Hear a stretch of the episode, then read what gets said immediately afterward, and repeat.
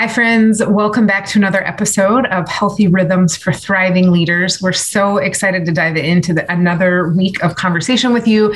My name is Carrie Ladouceur. I'm the founder of New Ground Network and pastor at Community Christian Church. And I get to welcome uh, my co host, Dr. Winfield Bevins. Some of you know, uh, and in case you don't, he's an author and a teacher who is passionate about helping leaders thrive by promoting healthy rhythms and spiritual and missional practices. He connects those two in his work. He's the director of church planting at Asbury Theological Seminary, co founder of Missional Formation Coaching.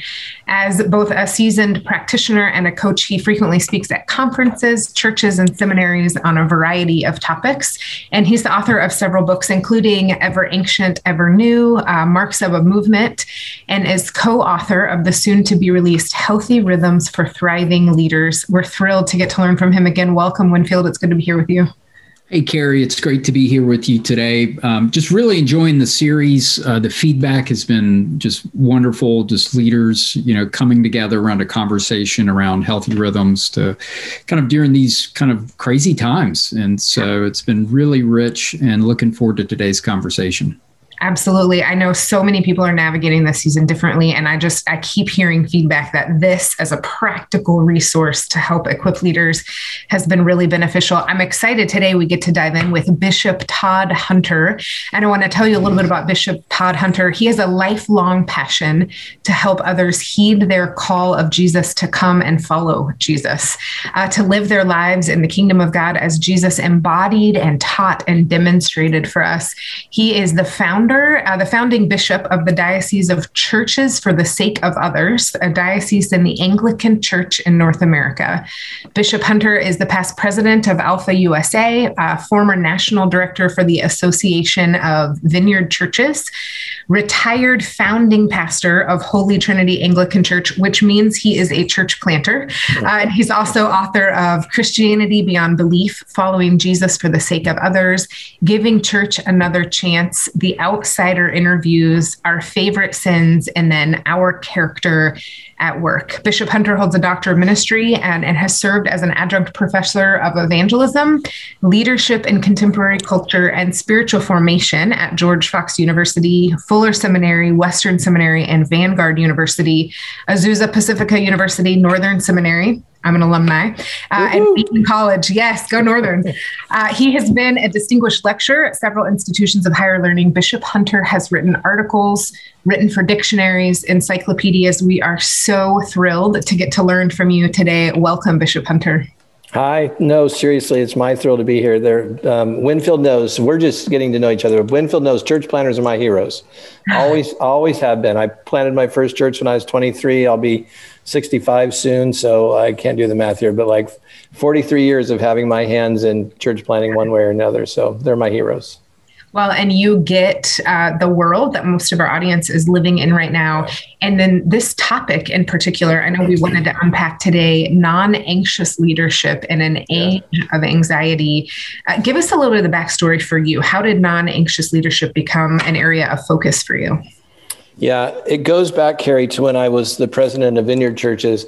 and I haven't told this story very often just because it could be inadvertently taken uh, in the wrong way. But in, in this setting, I, I think it's fine to share it. Um, so in the late uh, 80s, the, the vineyard was taking a turn. We had been self consciously evangelicals who were discovering the person and work of the Spirit. So we are discovering things like the gifts of the Spirit, and we are discovering healing and prophecy and that sort of thing. Um, and then we got in sort of partnership with um, some other people. And somewhere deep in my guts, it's not that I didn't like these people. I, I I did and do like them. It's not that I think they were bad people, but in my honest view at the time, they were really changing the vineyard from what we were. Hmm. Um, but I, so I have this really one clear memory that's iconic of walking into John Wimber's office. If you don't know, John Wimber was the founder of Vineyard Churches.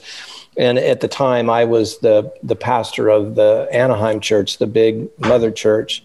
Um, and I walked into a room where there were all these people who literally were like on the cover of Charisma magazine and Christianity Today, you know, like um, like John uh, John Paul Jackson, uh, Paul Cain, Bob Jones, Jack Deere.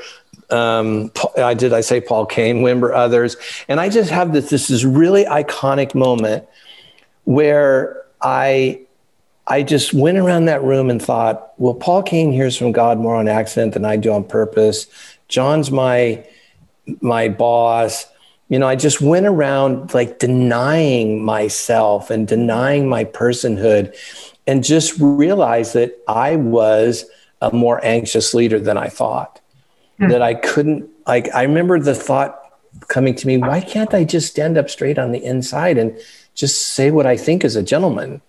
Like, you don't have to be a butthead. Like, why can't I just say what I think? Sorry, butthead's a technical term. it's, it's Greek for a, a, worse word. um, and that was a moment that set me on a path of trying to understand my own over attention to the potential reactivity of others. Because mm-hmm. here's the way anxiety works sometimes it's real like Winfield was just telling us before we got on that they're in the middle of an ice storm and he's wondering about whether his trees are going to make it. Well, okay, Winfield might be a little anxious about that, but like that's a reality. You can see the ice on the trees and you can see the branches bending. Well, okay, that's a certain sort of um, reactivity, you might say. Mm-hmm. But I was reacting anxiously to things that weren't even real, right? Mm-hmm. I was projecting how people mm-hmm. might think of me or what I say or my opinions. And so in that moment, I just, I'm not this good. I'm not this smart. I believe this came from the Holy Spirit. I heard this voice in my head say, Todd, okay, there might be things, quote, wrong in the vineyard right now, but you have to own your reaction to this. And that was like a new thought to me. I'd never been to therapy. I didn't speak in therapeutic language. Mm-hmm. Um, but that was a brand new thought to me. And it put me on, um, on the track that I've now been on for 30 some years of of like trying to understand myself, to own my own stuff, to understand my own reactivity. That's the, that's what anxiousness is really all about. It's about reacting to the reactivity of others around us or or things around us. When when I was really young, Carrie, my like little, like I don't know, four, five, six, ten. Even that at that age, my mother used to tease me, "You're a worrywart." Mm. I don't know exactly what a worry worrywart is. That's kind of a mm-hmm. silent generation term, sure. but I, I knew what it meant. It was a playful way of saying, "Dang, you worry about any everything." Like I was the kind of kid who would not only iron my baseball uniform when I was six or seven years old, I would iron my socks.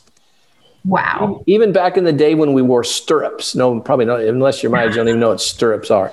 Uh, you know, you don't see them much in baseball anymore. But I would even iron my stirrups and so, yeah, I came by this honestly, Carrie. Like this, mm-hmm. like my ideas about non-anxious leadership are not theoretical. They really are born out of 30 years of me having to confront my own stuff. Yeah. Well, and that I mean it's experiential how God invited you into that, but we we use this term non-anxious leadership. Give us a definition or a picture of what does that mean non-anxious leadership? Yeah, so I guess I'd pick it up in several different ways, but the first would be um, some of our listeners are probably aware of uh, a person named Edwin Friedman and his book, A Failure of Nerve. Mm-hmm. That's a book. I had my first job in ministry when I was 19. And I always say, I wish I would have read that book when I was 19 or even 23 when I started my first church. I didn't read it until uh, somewhere in the 90s. I don't even mm-hmm. remember when it was published. But essentially, Friedman is Jewish, was, he's dead now, was a Jewish rabbi he really helped sort of invent and popularize what we now think of as family systems theory, mm-hmm. from which we get words, famous words like codependent.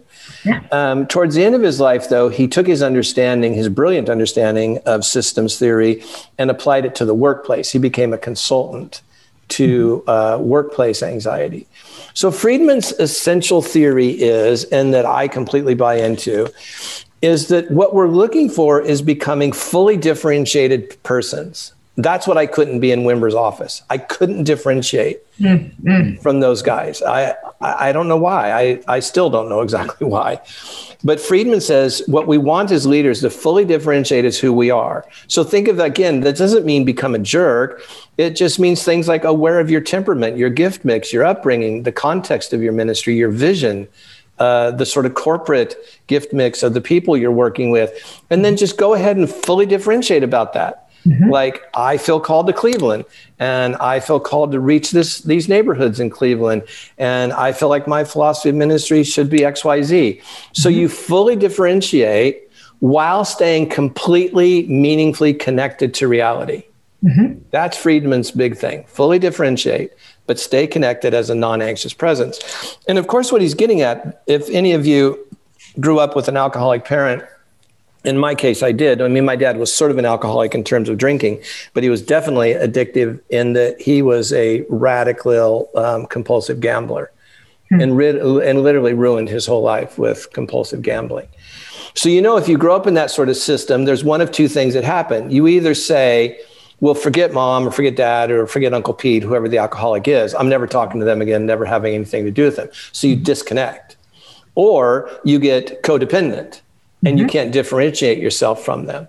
So this is what this is what Friedman is trying to help us understand and do. How do I really be I sometimes say, how can I really be my Psalm 139 self? Mm. Right? Before you were knit in your mother's womb, I knew you. I formed you. Mm-hmm. So how can I come to know my Psalm 139 self? Then how can I differentiate as that in that and then stay connected to reality as non-anxious is sort of negative way of putting it. A positive way of putting it is how then can i stay connected to the brokenness all around me in in the sense that i'm an agent of the kingdom and i'm an agent of healing. I'm an agent of goodness of mercy of kindness of generosity.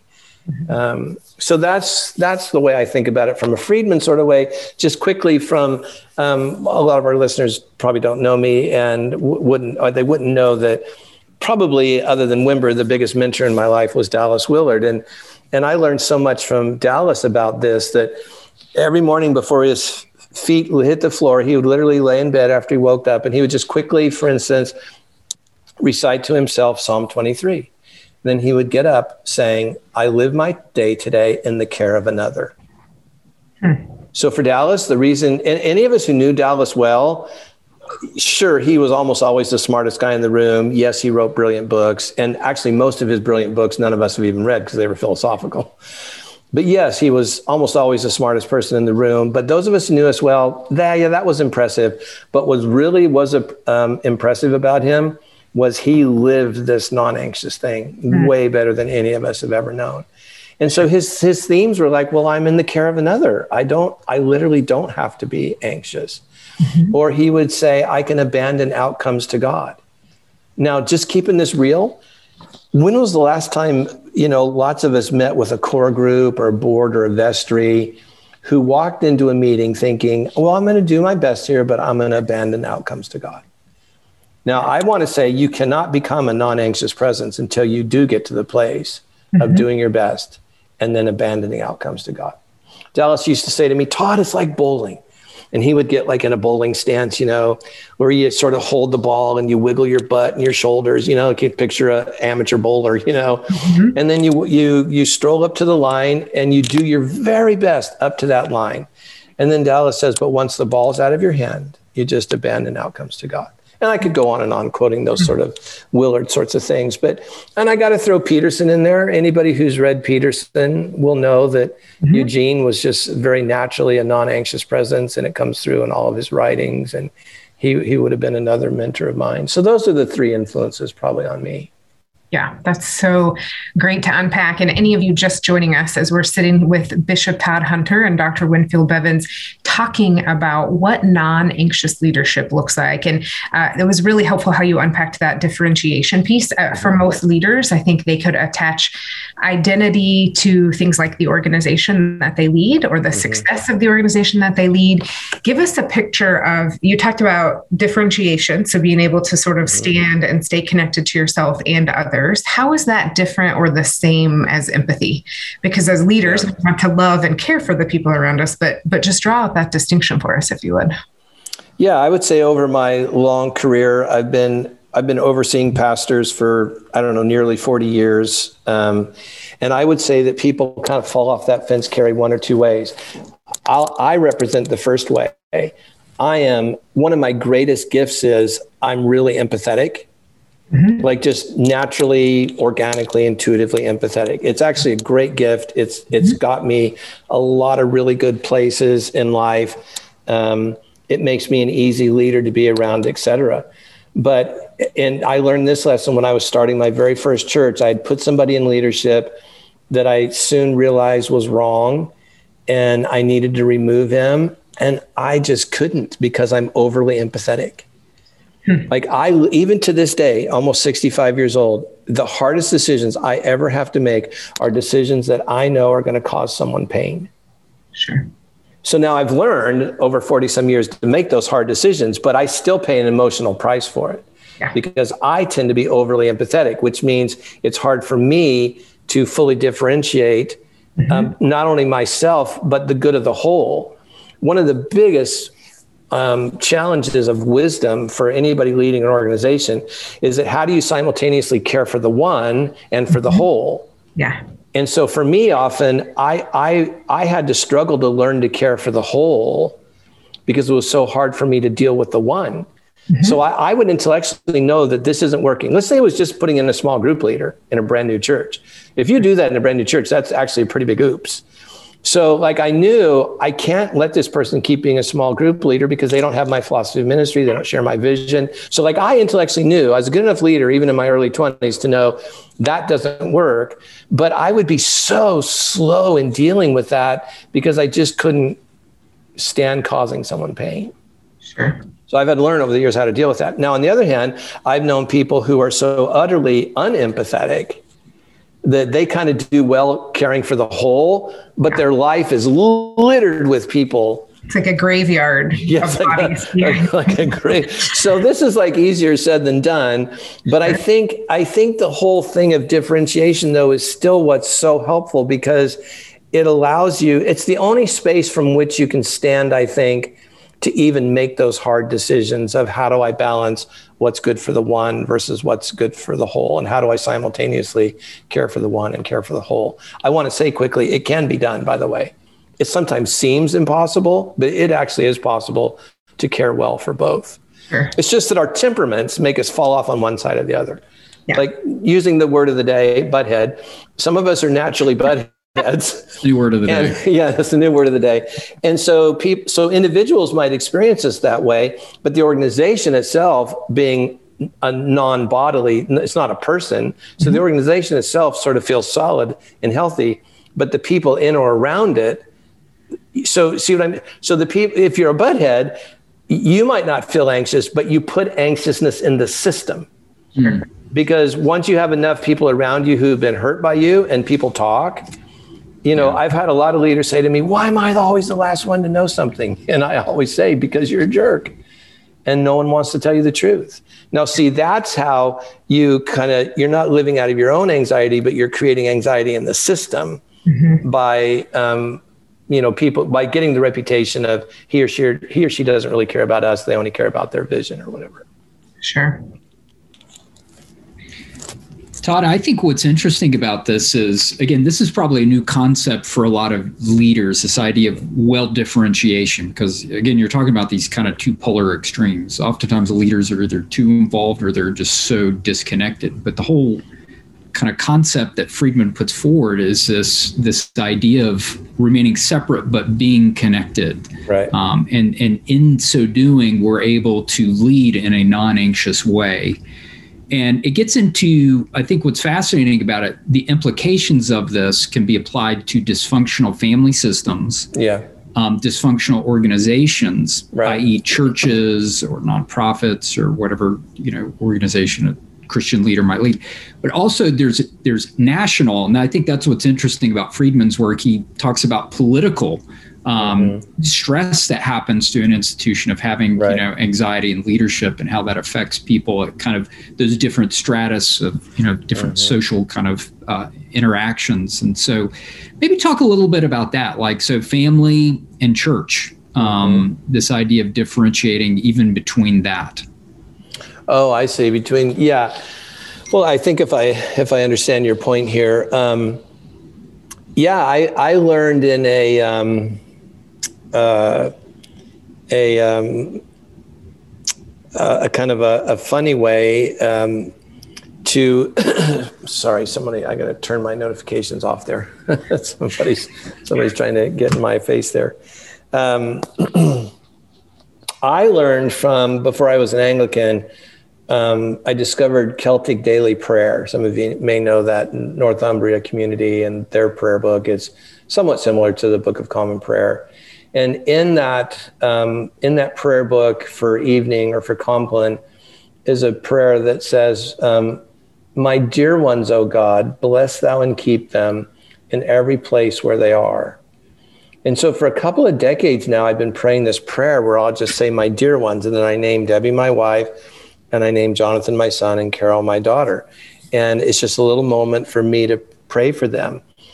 but I think what it's done over the years, Winfield, if I'm understanding your question, it's allowed me to realize that they are my dear ones. It doesn't mean the people in the ministries I'm overseeing aren't my dear ones.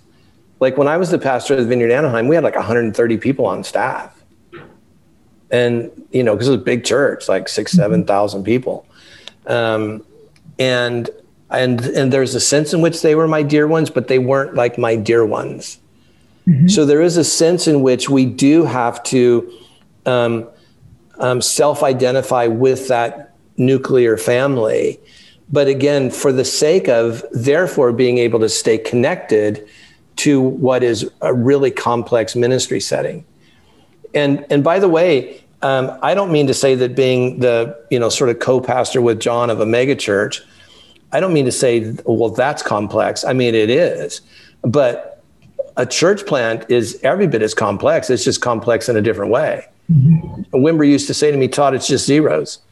He said, I used to have to learn to trust God for a hundred bucks. And then I had to learn to trust him for a thousand bucks. And I learned to trust him for a hundred thousand bucks and a million bucks. It's just zeros.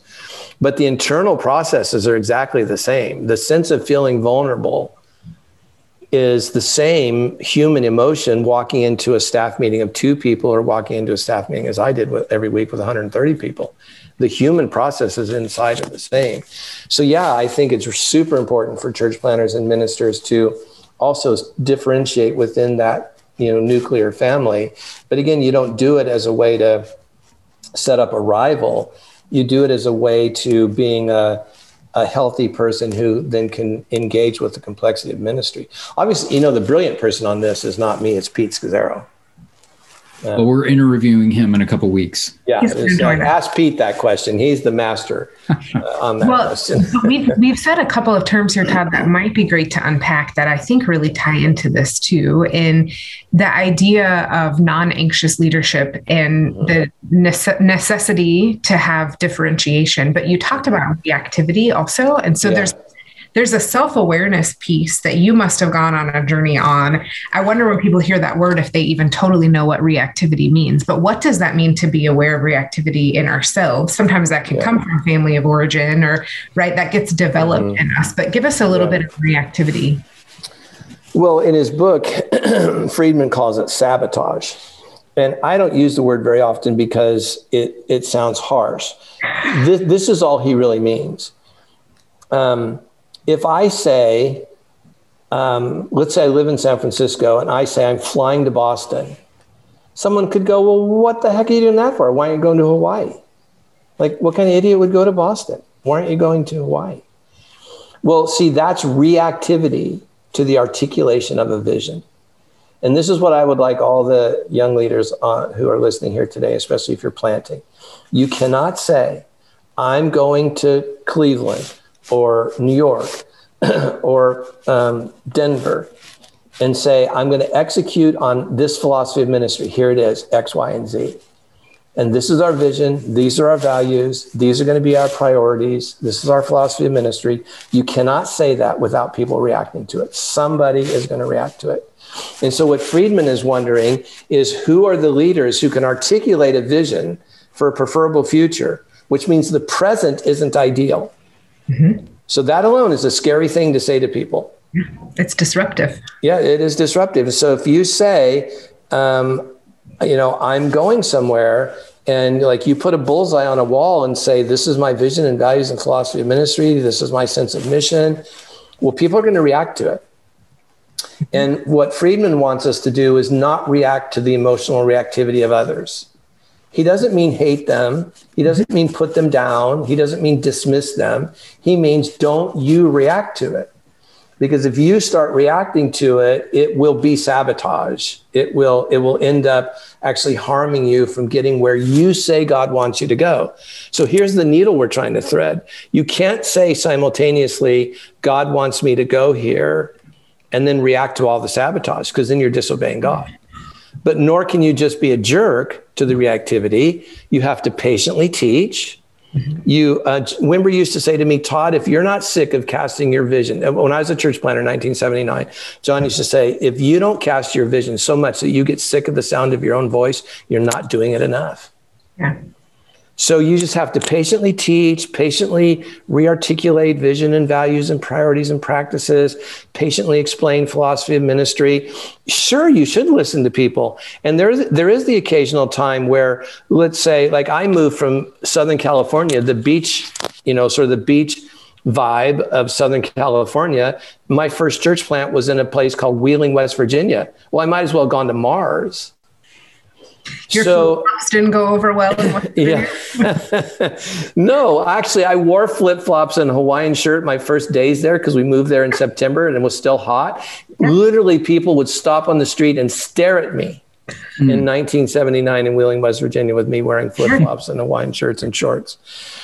But as local people explained my context, for instance, or they explained to me the history or the demographic makeup or the psychographic makeup of wheeling yes i could take that on. So i could find ways to part this is i think the needle we're trying, trying to thread. How do we find ways to partner with local contextual knowledge without giving up on what we say is the vision values and mission et cetera you know philosophy ministry from god? Mm-hmm. and again it's easier said than done but it's impossible to do if you can't as i said when we started stand up straight on the inside mm-hmm. like you know this is this is who i am mm-hmm. I, I, do have someone asking a question in the chat, and I want yeah. to make sure we get this right. And to anyone else who's joining us, feel free to put your questions in the chat. We would love the opportunity to dive into those. The Friedman book you're referring to is Failure of Nerve. Is that a right? Fa- a Failure of Nerve. Right. Failure of Nerve. Okay. Right. We've got somebody interested in picking that one up. Oh, um, yeah, you got to pick that up. Yeah, absolutely. It's a great read. And even if you don't, sorry, Carrie, but if you don't, if you don't have time to read a whole book, actually, you don't have to. If you can go find just a good review of the book, and actually online, there's one of those like five minute videos where somebody's drawing on a whiteboard and explains Friedman. Mm-hmm. Actually, you can pick up the principles just by reading a good review or watching that little video or something. Yeah. Um, if you don't have time to read a 300 page book. It's a dense one too, but it's yeah. it's worth the time. Start yeah. with the infographic video. It's great.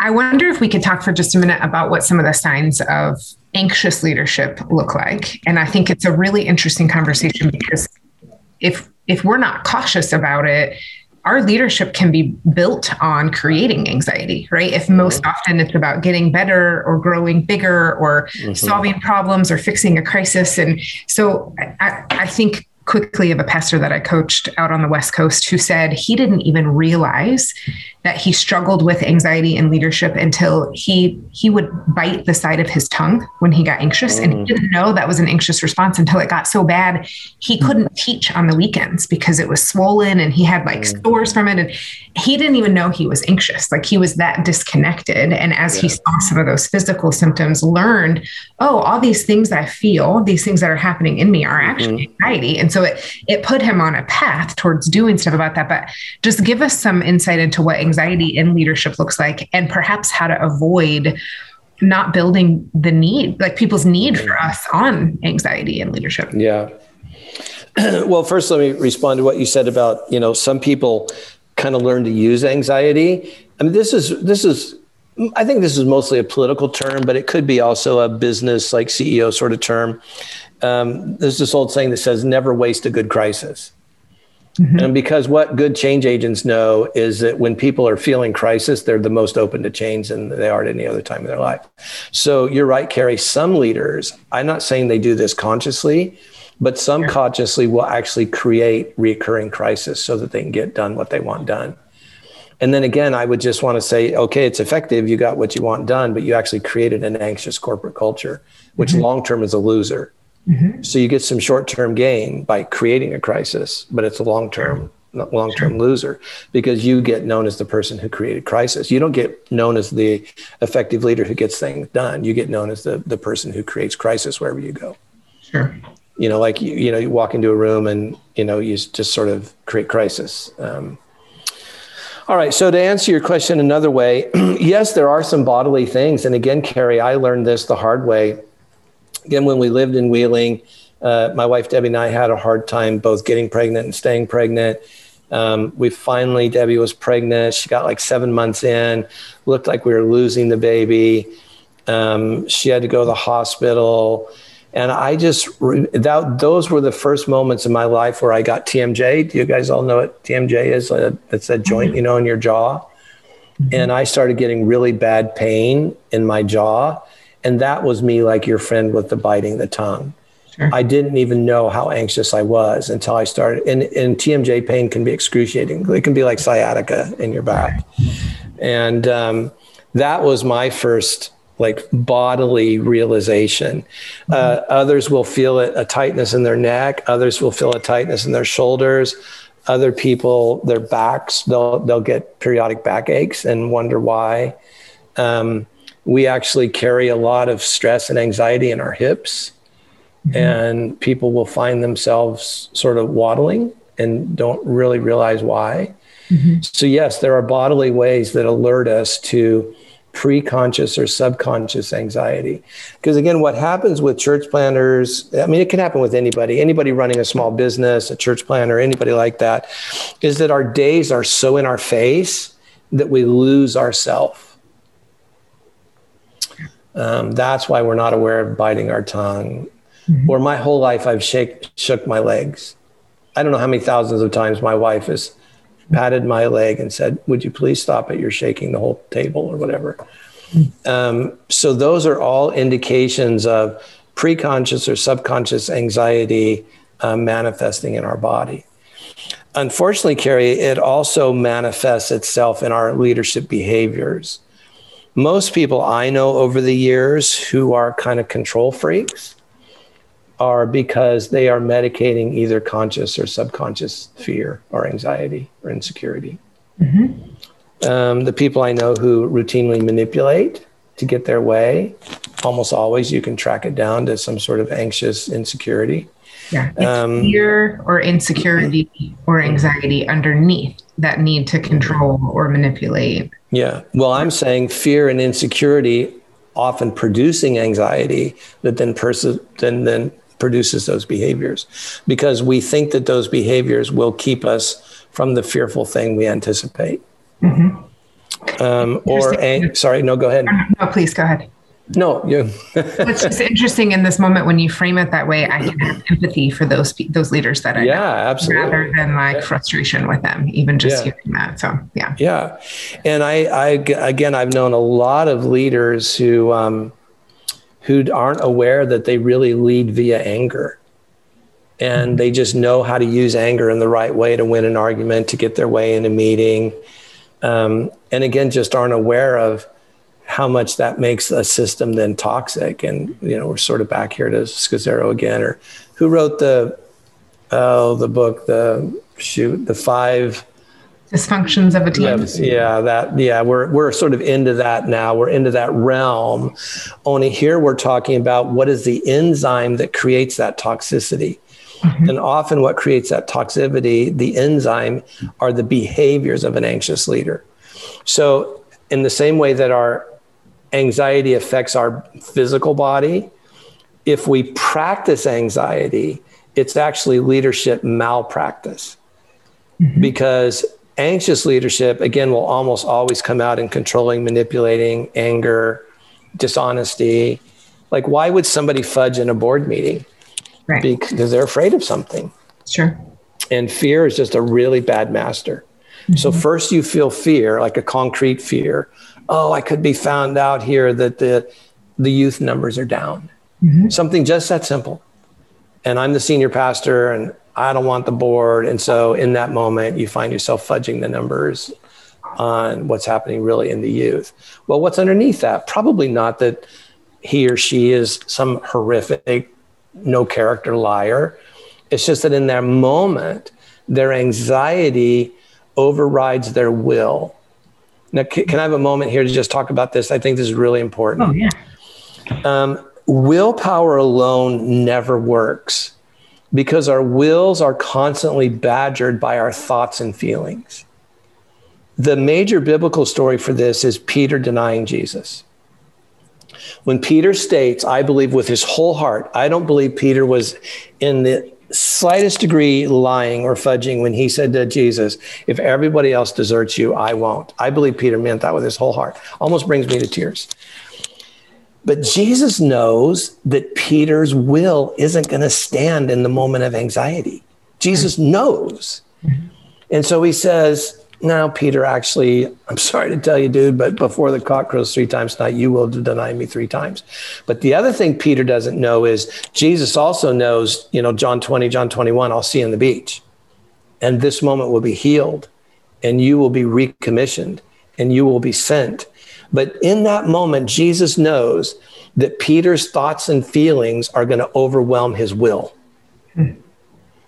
And that's why these feelings of anxiety, they overwhelm the will of an otherwise good person who's not a liar, but gets stuck in a moment of, oh, well, I would never fudge the youth numbers, and then finds himself or herself fudging the youth numbers because they're precisely reacting out of what they're feeling as kind of an acute anxiety that actually makes them act out of what is normally their vision for themselves of being a truly good person. Mm-hmm. So good. Dr. Bevins, give us some insight onto that as well. Yeah, I, I think one of the things in my mind is, you know, thinking in terms of listeners, you know, maybe maybe you've touched on some things that people are like, hey, you're pressing on kind of something I'm, i have been feeling and haven't even recognized, maybe the biting of the tongue thing, or you know, the kind of the gnawing of the clenching you know, your clenching yeah. your teeth, and yeah. Um, what I would love to hear, and you've written several books on this. Um, you've, you've, written a number of books on practices. You've hung out. You've been mentored by Dallas Willard and others. Um, kind of what I would love to hear. What are some practices? You know, as, as leaders that are maybe listening to this, saying to themselves, "All right, yes, you found me out. Like guilty. Yes. What what what can I do? How how can I how can I get help? You mentioned Scazzero's work, which is great, emotionally healthy leader. What are some core practices, maybe in your own life, um, yeah. that you kind of put in? Kind of coming out of that experience um, from the vineyard over the last few mm-hmm. years, what are a couple core practices that you have found helpful? I think the big idea and the simple idea is to just have a rhythm to your life. So think of like the a grandfather clock, you know, with the tick tock of a of a grandfather clock, and then now just picture with me one of the synoptics. Let's take Luke, where you know I love Luke because he sees Jesus as a son of man, and he's sort of interested in Jesus' humanity. So think of Jesus. He's shut in, and then he goes out in public He's praying, he's preaching. He has a secret life, he has a public ministry. He's in, quote, the closet, he's in the streets. He's being still, he's an activist. Until at some point you get to Luke 11 and the disciples finally say, Jesus, what the heck are you doing when you split? Why do you split? What are you doing? What they actually say is, Lord, teach us to pray. But what they're really asking is, what the heck are you doing when you split? And I think so. What I've had, what I've tried to do is um, create a rhythm for myself. So this is what I actually do. Like I'm just being totally straight with you guys. Um, again, saying things that I wouldn't normally say, but you know, with God as my witness, this is actually how I live. In the mornings, in morning prayer, I dedicate myself and my day to the Lord, and that's a really big deal to me. Like I seriously dedicate myself. Sometimes I'll get out my phone and um, I'll look at my day and like dedicate myself even to certain meetings, to certain conversations. I like just, I give myself and I ask for the Spirit to be with me. Um, I'll often pray, um, Lord, as I go through my day, let the I, I'll touch my mouth, let the words of my mouth, the meditations of my heart, the thoughts of my mind, may they be acceptable in your sight. So I I dedicate my day then I go through my day, and this is very Peterson mixed with Ignatian spirituality. I go through my day then trying to notice the presence of God moment by moment. So as so I dedicate the whole day to God in the morning. But then as I go through the day, you know, if I pulled up my calendar on my phone and we could, you know, see the the events and people of my day, as I go through those, I dedicate myself to it. So before getting on this Zoom call, I asked God to fill me with the Spirit and to give me the gifts I needed to be truly present to you, that this wouldn't just be one other thing, but that I would truly be present to you and that I'd be truly present to his spirit so that I could say things that are customized for you. Um, because I've come to trust that I have all this stuff in my head and my heart. Um, I've come to trust over 45 years that you know i'm a decent communicator so i don't have to worry about that kind of stuff what i have to worry about is make sure i'm here not in the next meeting or that i'm not sitting here reacting to the meeting that just happened because somebody said something that hurt my feelings or whatever. So I'm telling you, everything you know about examen. If you don't know much about Ignatian examen, um, Ignatian spirituality, I would find out. If you haven't read much Peterson, I would, I, or Brother Lawrence, or any of the people who just teach you how to practice the presence of God. So mm-hmm. dedication, practicing the presence, and then at night I do examen. I do do Ignatian examen, mm-hmm. where I I reflect on my day trying to notice where I felt desolation or where I might have felt anxious processes. And then you just talk to God about it. Like, well, that's weird, Lord. I really did feel anxious in that moment. Or, Lord, why was I afraid in that moment? And you just deal with it in a very girlish, boyish, childlike way. It's not a big, heavy, judgmental thing. It's just you and your Lord who loves you more than you can imagine. Um, and just saying, wow, Lord, I really noticed that that wow, that was a little burst of anger. Like, where did that come from? Why did I feel that burst of anger? Mm-hmm. And then you notice the times of consolation where you felt the goodness and the nearness and the presence of God and his gifts or fruit. Um, so that's my essential rhythm, Winfield, that I, mm-hmm. the way I try to practice this. And then I, as I said, throughout the day, I have these little prayers I pray, like probably before we got on here, I prayed, uh, Lord, in this Zoom meeting, make me a gracious, generous, generative presence. Um, I often pray, Thy kingdom come, Thy will be done. I very often pray, Come, Holy Spirit. I very often pray, Come, Good Shepherd. Like as I go through my day, I just pray these little mm. prayers that bring me back to center. And after you practice it for a while, it's really not spiritual rocket science. After you practice it for a while, it, it just does have the effect of reshaping you body, soul, spirit, mind, will, heart, emotions, thoughts, and sort of like a great athlete. Like since we just had the Super Bowl, probably when Tom Brady gets out of bed, he doesn't have to worry about how to throw a spiral. Well, why? Because he's become the kind of person who can. Now, it might take a split second of, you know, uh, of mental work to embody what his body can do. But what I'm trying to give you a vision for is that again, I'm nowhere near perfect, but in those moments where I might be feeling inadequate, mm-hmm. and I say, Come, Holy Spirit. Well, my body reacts to that. My whole being reacts to that because over a period of decades of praying those sorts of prayers, it's able to bring me back to a competency, if you know what I mean. I, I hope you, I'm not trying to brag in any way. I'm just trying to be real. That that I feel all the same temptations and I feel all this I feel all the same temptations to controlling, manipulating, being anger or being dishonest that anybody else has. But over a period of decades I've just come to learn to notice what they are, where they're probably coming from, and in these little just snippets of prayers I'm able to bring myself back to um, a different sort of place. Again, not perfectly, but most of the time It's the power of rhythm. I mean, that's the whole point of the show, isn't it, Carrie? We're we're talking about healthy rhythms for leaders, and kind of one of the biggest challenges I think leaders are facing right now is whatever rhythms you had a year ago. Yeah, it's all been disrupted. Yeah, uh, I came across literally last night a quote from Jim Collins, who you know we all know good to great. Mm-hmm. He says there is, and this was from several years ago, and I kind of read this in light of where we are now. He says there it will be no new normal uh, we're now dealing with a world that's going to be ferocious. Mm-hmm. Fatalities, the turbulence, the uncertainties of the world will probably define the second half of my life. Mm. And that whole idea of well differentiated leadership from Friedman is we do live in an uncertain, kind of chaotic world where we're mm-hmm. in kind of a, in a liminal space. We don't know what things are going to look like in a year. Uh, and we can't, I, I think that's the other thing that I'm hearing from this, Todd, is we have no control on what's going on out there. The only thing we can control is what's going on in here. And that's why we need these healthy rhythms and practices. Yeah. And I'm thinking too, as you were sharing, probably outside of the Lord's Prayer, which is an amazing prayer that you should learn and pray with your family. That's one of the practices that my family and I do regularly. Um, Psalm 23. But something that's been really helpful, probably second to the Lord's Prayer, uh, most popular prayer I would guess in the world is the Serenity Prayer. Yeah. And it's so practical, it's so simple.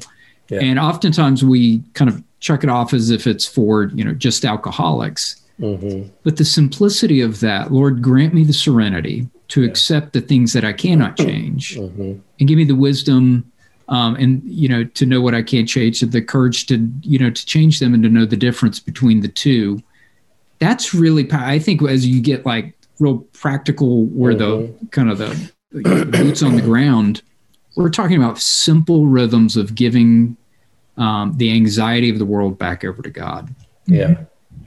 Yeah, it feels a bit like chicken and egg, I think, Winfield, but there's no better way of being a non-anxious leader than abandoning outcomes to God. Hmm. But what makes it feel like a chicken and egg is how does an anxious person do that?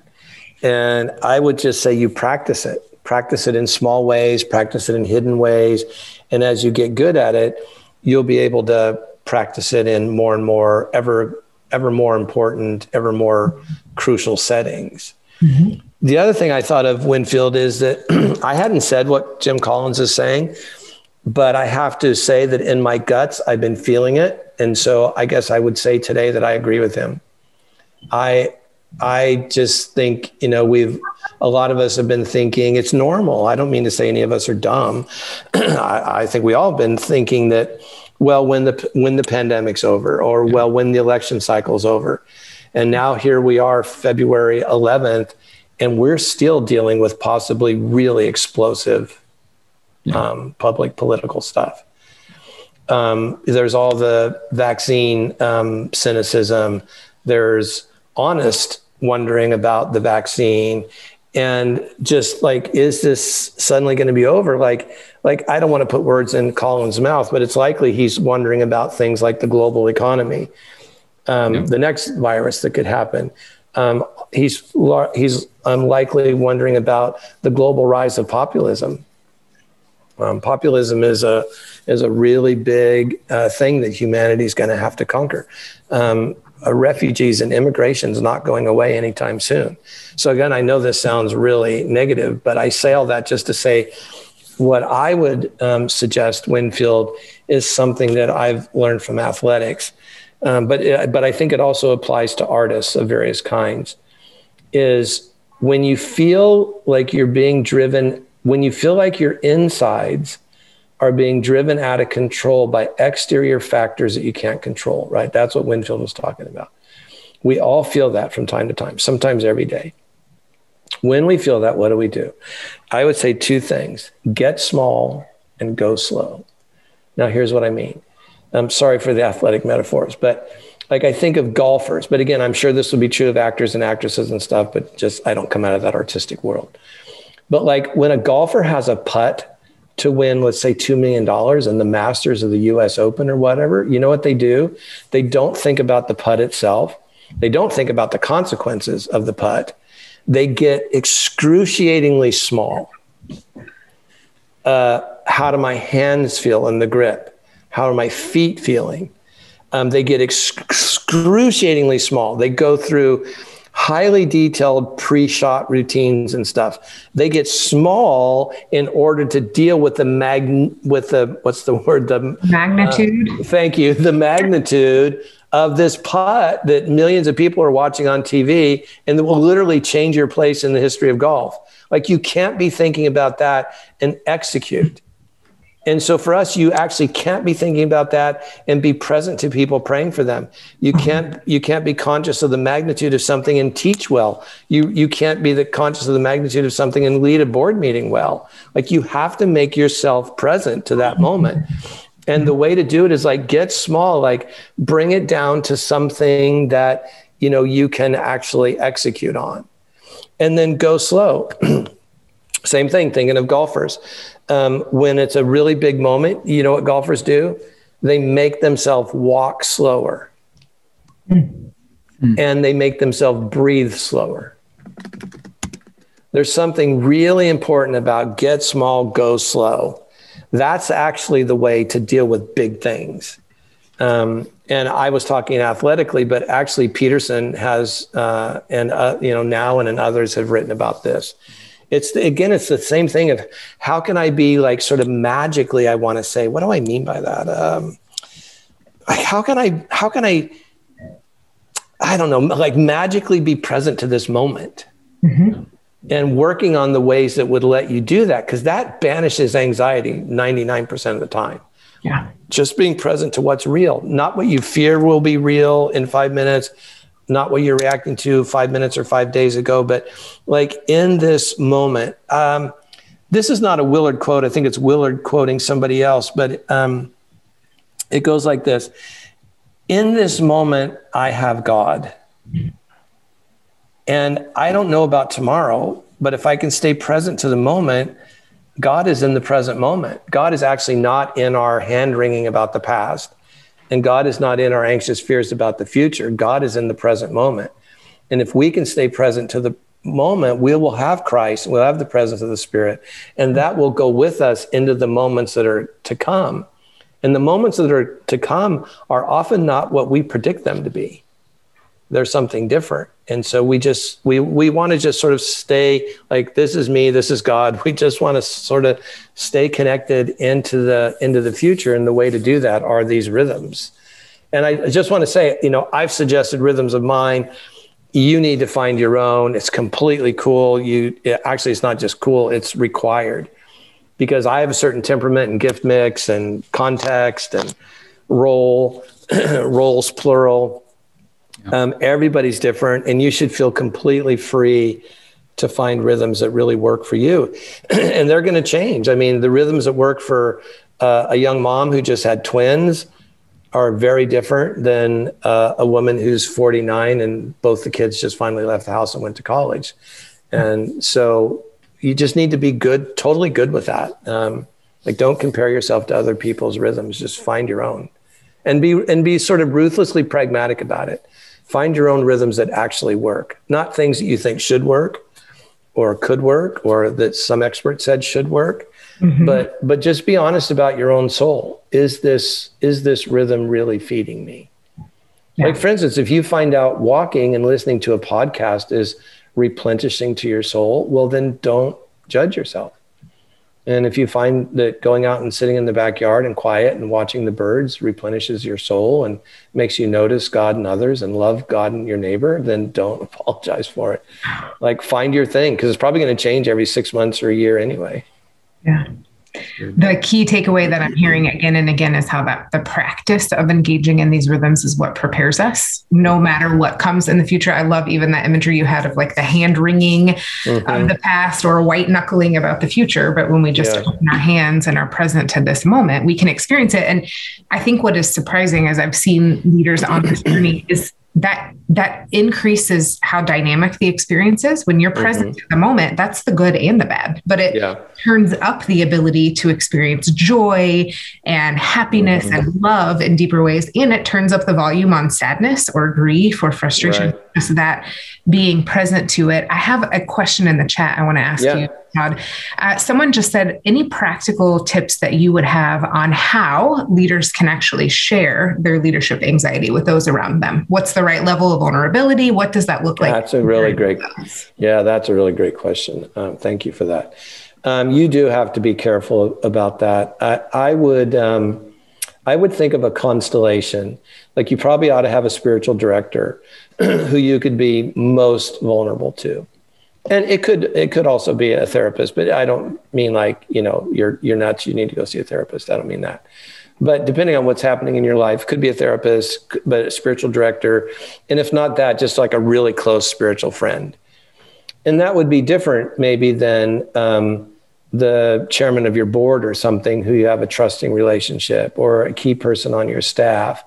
So I think you have to have a constellation of people around you, and and those people should not be shared with equally. I don't think. Um, it's not it's not healthy. It's not fair to them. Um, it, you know, there's a difference between being honest and or secret versus like dumping on somebody who doesn't have the capacity to hold what you're dumping. Sure. So I, I, think we do have to be a little careful about that. And I think we want to avoid the extremes. We don't want to become dumpers who barf all over everybody, but nor do we want to be people who hide. Mm-hmm. So I've just always found it best. Like I talk a certain way to my coaches and mentors. I talk a different way to my spiritual director. I talk a different way to my wife. I talk a slightly different way to maybe my executive assistant. In all cases, I'm trying to be, I'm never being dishonest. Um, but honesty does not require saying everything you ever think. Mm-hmm. Uh, on, a mature honesty requires a discernment mm-hmm. about what to say to who, when. So sure. a constellation of people who you can share with on various levels mm-hmm. seems healthy to me. Yeah, that's really helpful. Uh, I have one more question from the chat yeah. here. I'm going to run by you. Um, and I'm going to give a plug for your book as part of the answer to this. But okay. how do you transition from one practice or rhythm to another, recognizing a change is needed? How would you mm. coach someone to find a new one? While you think about your answer, I want to point people towards our character at work, which is the spiritual formation for leaders resource that you've created. And you have another book coming out. I'm not sure if that fits here, but give us some coaching on changing a rhythm as you sense one is needed. Yeah. Um, again, that feels to me like a combination of childlikeness and a kind of a ruthless honesty. Um, I probably shouldn't say this, but I trust Winfield Im- implicitly. He won't tell on me. But like sometimes I don't do the formal daily offices of morning and evening prayer. There, so there's seasons. Well, well, you know what? Something you said earlier, Carrie. Um, another weakness I've had my whole life is I don't lament well. I my my top strengths, on like strength finders, are positivity, optimism. I don't lament well. And when the whole pandemic thing hit, and then we got into the summer with the race things, and then the fall with all the political stuff we've all been dealing with, I just spent a lot of the last few months in Psalms, and I don't apologize for it. Mm-hmm. Because I needed, I knew I needed to learn to repent I'm sorry, to lament. And the Psalms are just full of lament and learning to cry out to God. That does not come easy to me. Mm-hmm. So I don't know if I answered the question other than saying that's an example of something sure. where for a time I would set aside or maybe, you know, minimize something to maximize something that I felt like the spirit was leading me to do. And now now that I know this looks like it's going to drag out for a while, I'm actually going back to the Psalms again. Mm-hmm. So I guess it comes down to noticing your own soul, A, and then B, trying to discern what would be replenishing. That those are probably the steps of, sure. of then coming to something something new. Sure.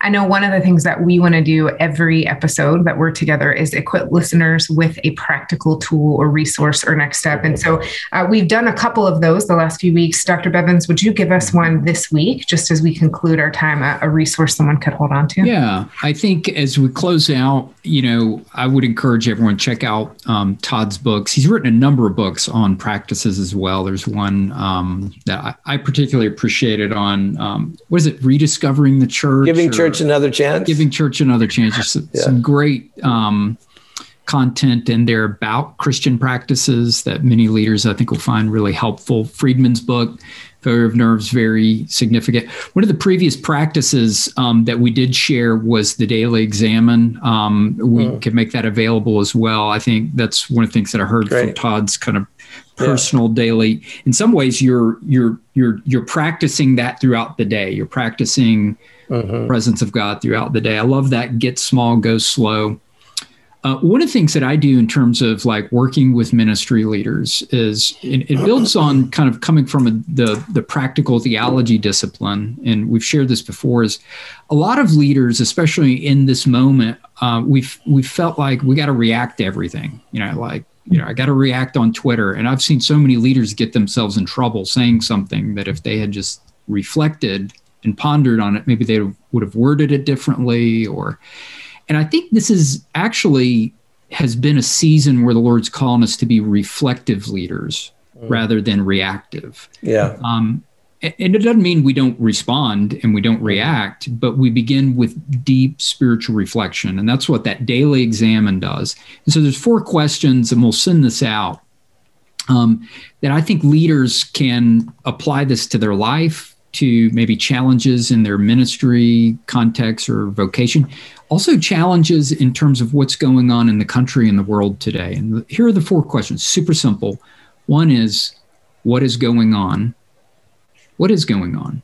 What's going on here? Um, two, why is it going on?